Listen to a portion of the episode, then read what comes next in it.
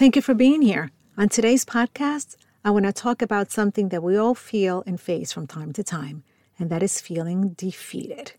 And if you don't feel that way, then good for you. I'm jealous. Let's dive in. Hi, listeners, and welcome to the podcast where we discuss human behavior, relationships, home decor, lifestyle, and so much more. I'm your host, mindset coach, and interior designer, Evelyn Glick. Let's crush all limiting beliefs and create a life and home that represents who we are and who we aspire to be. Increase our spiritual connection and intentionally design our most authentic life.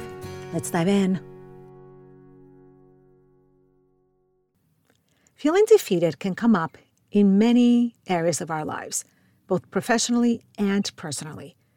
I believe this comes up from unresolved issues and a set of habits and maybe patterns that aren't beneficial to us.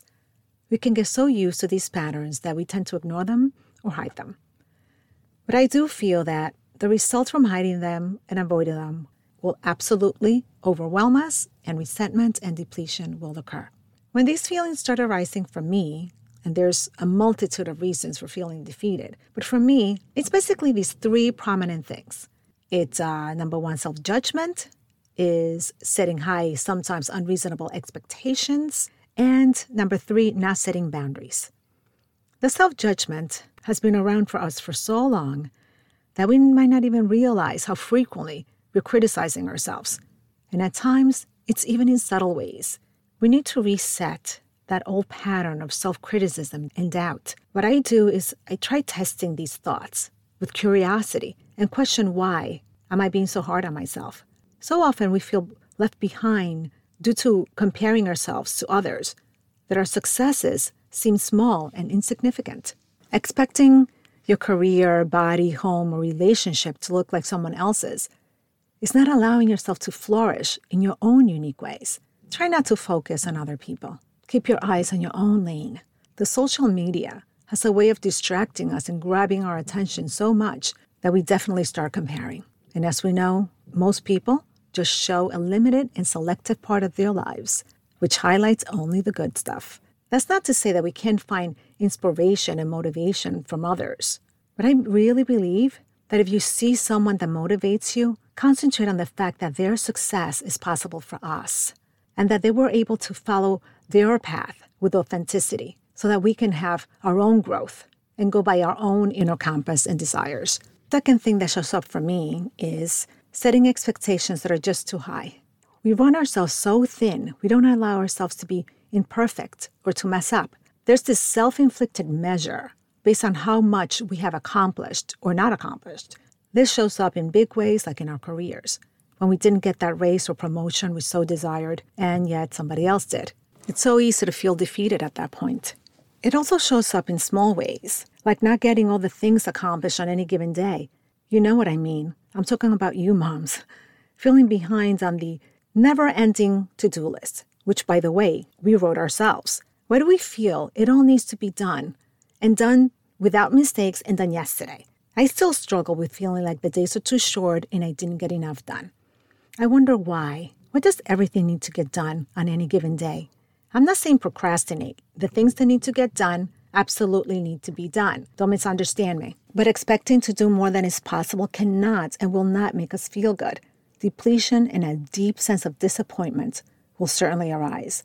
My third reason for depletion is not setting boundaries, need to be implemented and sustained. Otherwise, we will easily revert to old behaviors. It is so important to say no when we want to say no instead of yes. And you know what? Sometimes without an explanation simply because we need a break, because we deserve it and need to refuel and recharge. This also means asking for help before we're physically or emotionally exhausted, which I know can be super difficult to some of us.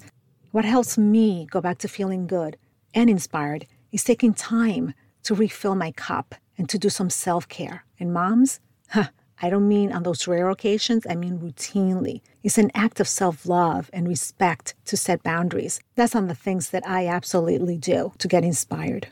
Do what feel joyful and fun and effortless. It can be as simple as taking a warm bath with a good buck. Hmm, I actually haven't done that in a while. Note to self to start doing that. And don't wait for those extra hours of the day because those two extra hours are not going to come. Take the time, even if it's 20 or 30 minutes to refuel. Lighten the heavy load. Do not take on more than you can handle and know the reasons why you continuously say yes and put more on your plate. And when you say yes, that yes should bring a feeling of excitement, a big smile on your face. Follow that energy of high vibration that expands when you are in that good place. Inspiration, I assure you, will come by tuning out those self judgments, unreasonable expectations, and setting those important boundaries. In a culture where hustling and working to the point of exhaustion is admired, I had to learn to rest without guilt. If any of this resonates with you and you are stretching yourself too thin, I urge you to take time to rest. You're not lazy for taking a break or selfish for practicing self care. I invite you to reflect on this conversation and what is happening when you feel depleted. List the patterns, behaviors, and thoughts that arise and question the whys behind it with curiosity and gentleness. And make another list of the things you can implement, even in the tiniest ways, to make changes to ease your way into a better flow of inspiration and energy.